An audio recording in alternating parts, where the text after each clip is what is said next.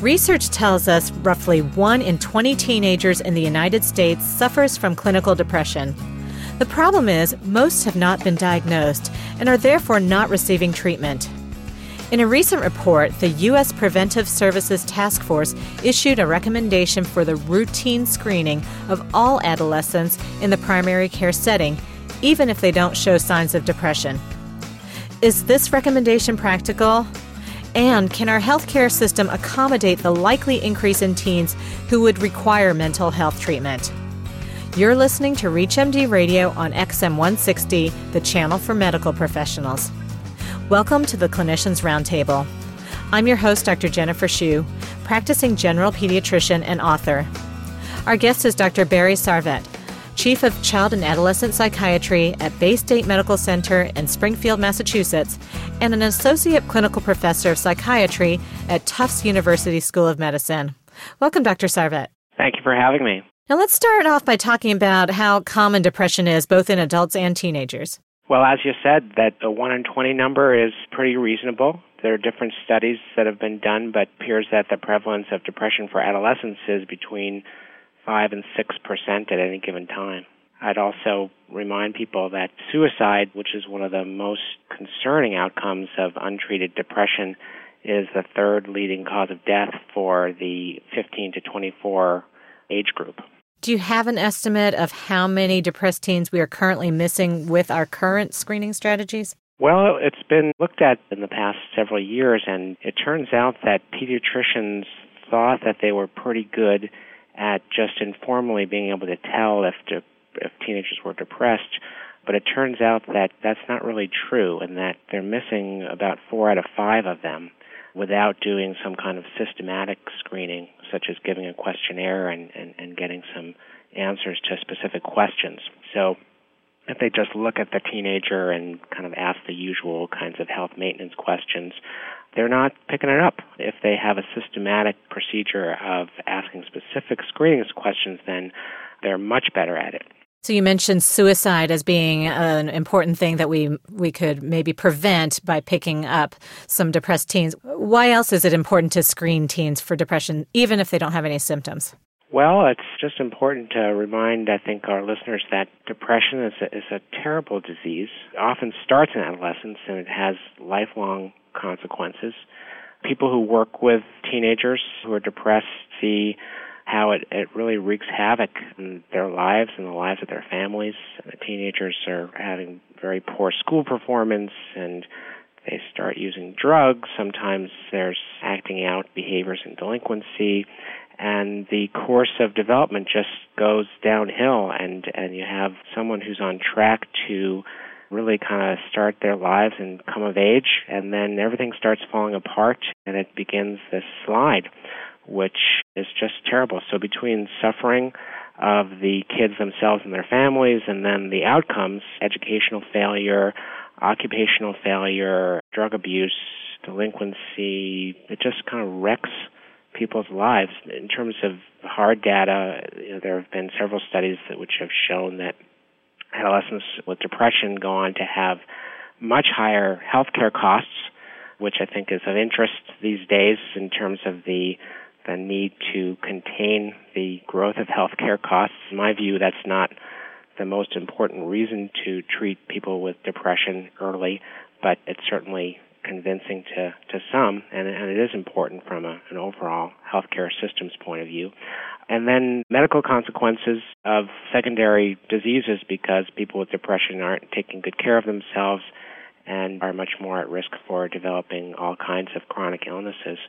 So there's many reasons to believe that early treatment of depression is a good thing and can really help people out. Are there some risk factors that we might find in the teens who are diagnosed to be depressed? Well, the recommendations of that task force is for a general screening for all adolescents, but many people believe that it's also helpful to really identify kids at risk for depression, just screen those.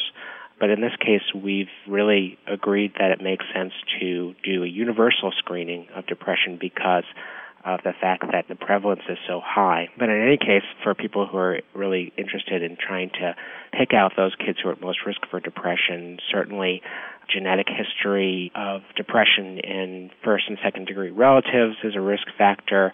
People who've had psychosocial distress in terms of different kinds of experiences in their lives that have been representing major losses, different kinds of tragedies, grief reactions, trauma.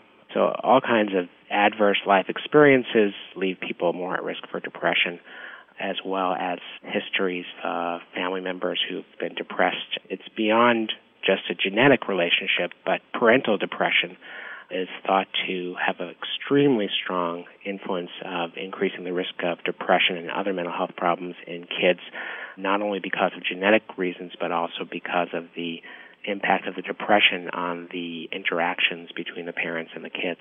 Now, what kind of screening tool is recommended to try to pick up depression in, in our teen patients? Well, the two tools that were recommended by the recent task force are the Beck Depression Inventory, as well as the PHQA, which is the Patient Health Questionnaire. Both of these are very brief instruments, and they seem to have just a couple of characteristics which uh, make them very reasonable for universal screening. They're they're brief, they're very easy to administer, they're very easy to score, and then the sensitivity and specificity is is pretty good. It appears that the PHQ has about a 73 or 4 percent sensitivity and the specificity is over 90%. If you've just joined us, you're listening to the Clinicians Roundtable from ReachMD Radio on XM 160, the channel for medical professionals. I'm your host, Dr. Jennifer Shu. Our guest is Dr. Barry Sarvet, Chief of Child and Adolescent Psychiatry at Baystate Medical Center in Springfield, Massachusetts. We're discussing depression screening in teenagers. So, is the screening tool filled out by the teenager or is the parent somehow involved? For teens, we find that the best way to screen is to ask them the questions themselves. That there are other conditions where it's better to ask the parents, and often it's it's very helpful to ask both. And in fact, that's the best thing to do always. But for the so-called internalizing disorders, in, in psychiatry we talk about externalizing disorders, which involve mostly behavior problems or things that the child is doing in the environment. And then the internalizing disorders, such as depression, are where a person is suffering inside. They may have behavior problems or things that other people can observe, but the essence of the condition is really the subjective experience.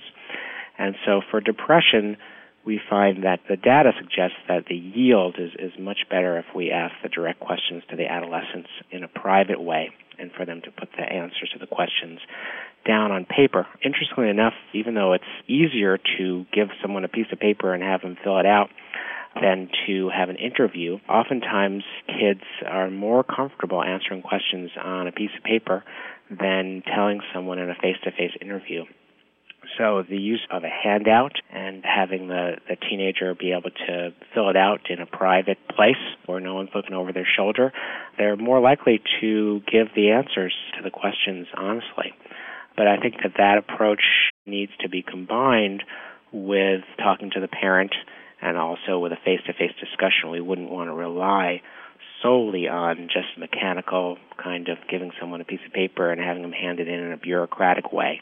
And that's an important implementation issue, which isn't necessarily addressed in the recommendations, but from the standpoint of implementing screening, the practices really need to ensure that this is not a bureaucratic process because the worst thing that could happen is you hand a screening instrument a teenager uh, answers very sensitive questions in a in an earnest way and then nothing's done about it. You know, it's it's kind of put into a chart, and someone forgets to look at it, and then you've uh, opened up a can of worms, and you're not doing anything about it. What has your response been from primary care physicians regarding the need for this universal screening of teenagers in the primary care setting?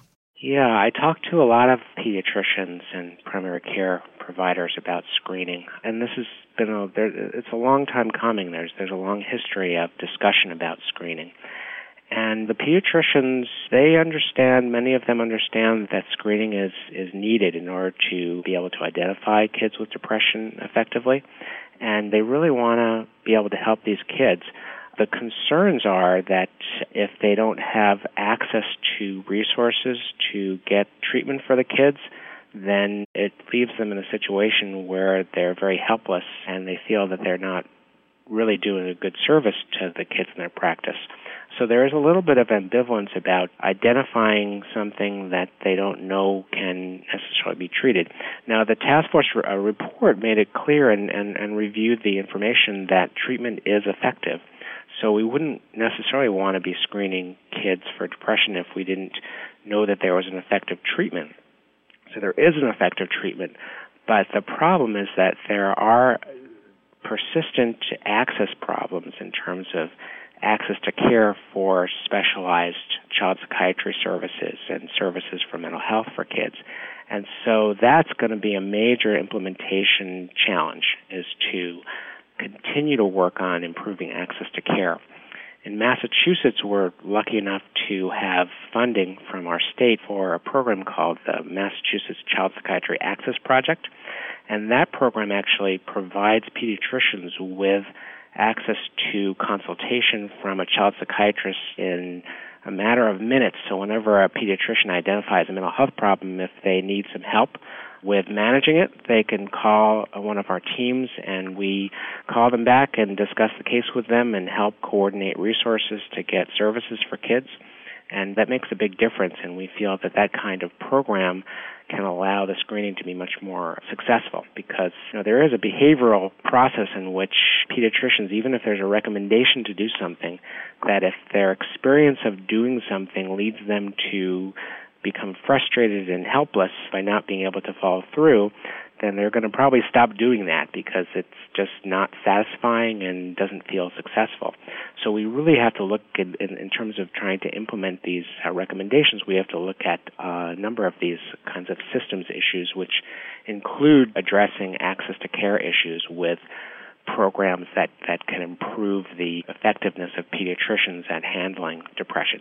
I'd like to add that pediatricians can treat depression, that, that it's not something that always needs to be referred to a child psychiatrist and a specialist. But in order to be able to treat depression, you know, along with working with psychotherapists who are reasonably abundant in most communities, there needs to be some collaborative relationship between child psychiatrists and pediatricians so that there is an ability to troubleshoot and to advise pediatricians about what to do if the treatment does not work smoothly.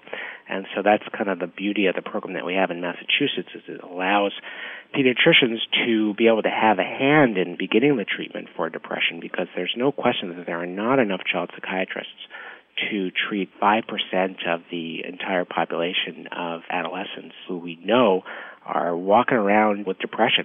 So we have to have a collaborative approach and we have to be able to utilize the primary care workforce to have a hand in it. What about the logistics of screening and counseling our patients in the primary care setting?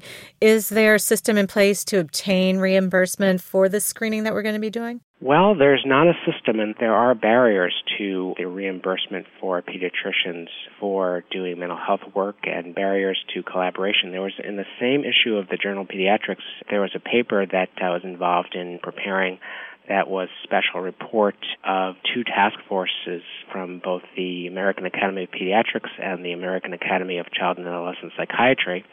And this report talked about some of the financial and administrative barriers to practicing collaborative care and to having mental health services be provided in the primary care setting. There are coding problems, there are insurance reimbursement problems, and the bottom line is that most of the time, pediatricians can be reimbursed for doing the work in the primary care setting, but the reimbursement is often inadequate and it doesn't fully account for the complexity of the work and it certainly doesn't account for the need for doing collateral kinds of communications with other providers, which is necessary.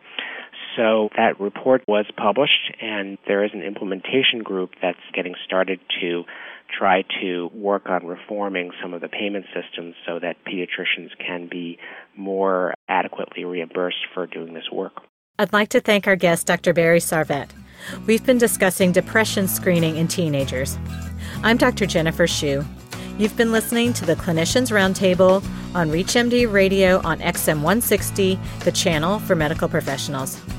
ReachMD, online, on demand, and on air please visit us at ReachMD.com, and thank you for listening.